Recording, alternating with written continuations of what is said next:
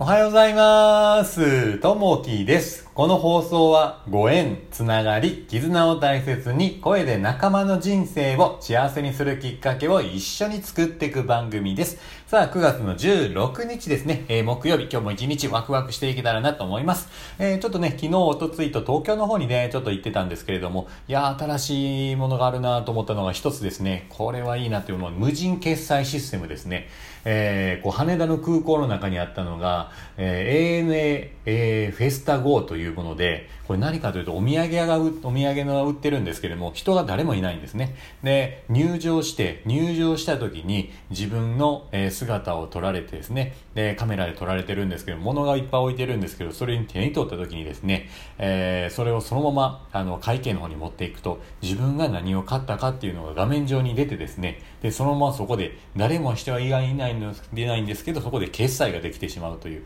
いや、画期的な、これあの、これから Amazon Go とかですね、えーいうのが海外にもあるんですけど、そういうふうな無人の、えーシステム、えーコンビニとかでもこれ採用されるんじゃないかなというふうな新しいものですね、こういったものがどんどん出てくるんじゃないかなというふうに思います。さあ、えー今日の本題に入っていきます。今日のお話は何かというと、人が喜ぶこと。これはね、大切なことなので、えーこれね、気をつけていけたらなというふうに思います。さあ、えー江戸時代後期の農政家で、えー思想家の二宮尊徳は、門人である福住正恵が経営する、えー宿を訪ね、温泉に浸かった際に以下のように言いました。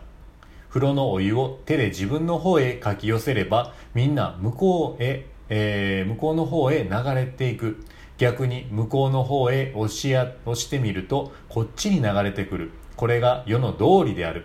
この話はたらいの水の令和のもととなりました。これは人のためにと思って働くことが結果的に自分に金銭や幸せとなって帰ってくることを教えています。え私利私欲に走るのではなく献身的に働けばいずれ自らに還元されることを示しています。例えば書類の作成の際どのようにしたら見やすくなるのかなど相手側に立って考えれば日常の業務も今より建設的なものになります。お客様が喜んでくれる仕事をすることで自分の働きにも磨きがかかり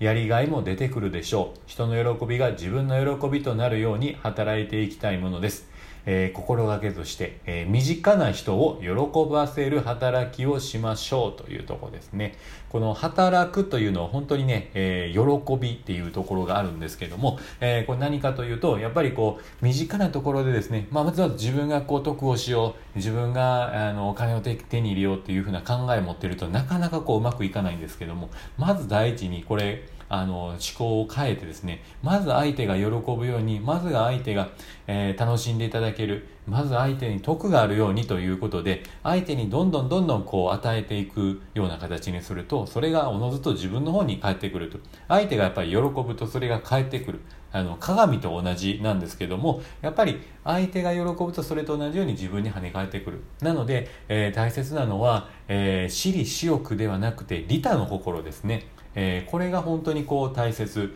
えーです。えっ、と、京セラの、え稲森さんもおっしゃられたんですけども、やっぱりね、こう、利他。それがね、一番こう大切。それをね、えーなかなかね、すぐにこうできないんですけど、それを常日頃からまず利他というところを考えながらですね、生活していったり、仕事をしていったり、えー人のためにというところをしていくと、おのずとね、えー時間はかかったとしても自分が逆にその後に幸せになるというふうな、あのー原理原則があると思いますので、そういったところをね、えーやっていけたらなというふうに思います。さあ、えー今日の一言になります。欲望を満たしても心が満たされることはありませんというとこですね。やっぱりね、何かをこう手に入れたり、こう、えーやっぱ家であったりとか、お金であったり、こう、物欲、いろんなものを手に取ったとしても、いずれね、やっぱりその、満たされることはない。その一瞬はね、良かったってなるんですけど、結局ね、満たされない。やっぱりその満たされるにはどうしたらいいかというと、やっぱ人と人との間の、えー生まれる愛、これだけですね。やっぱこの愛が一番、えー大切かなというところがあります。えー、これをね、えー、大事にしていけたらなというふうに思います。えー、まあ誰かのためにね、え自分を、え思っていること、相手のためにこう尽くしていくことが、え大切になってくるんじゃないかなというところになります。さあ、え今日も聞いていただきましてありがとうございます。また、あの、いいね、えコメントあればお待ちしております。今日の話は人が喜ぶこと。えー、まず相手のことを一番にというところですね。えー、それが大切になってくると思いますんで、今日も一日ワクワクして過ごしていけたらなと思います。じゃあ、またねバイバイ